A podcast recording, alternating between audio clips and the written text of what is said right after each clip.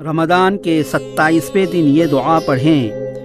اللهم ارزقني فيه فضل ليلة القدر وصير أموري فيه من العسر إلى اليسر وأقبل معاذيري وحط عني الذنب والوزر يا رؤوفا بعباده الصالحين ترجمہ۔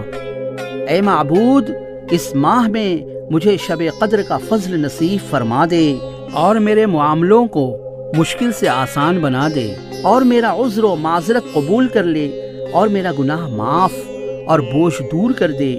اے اپنے نیک و کار بندوں کے ساتھ مہربانی کرنے والے۔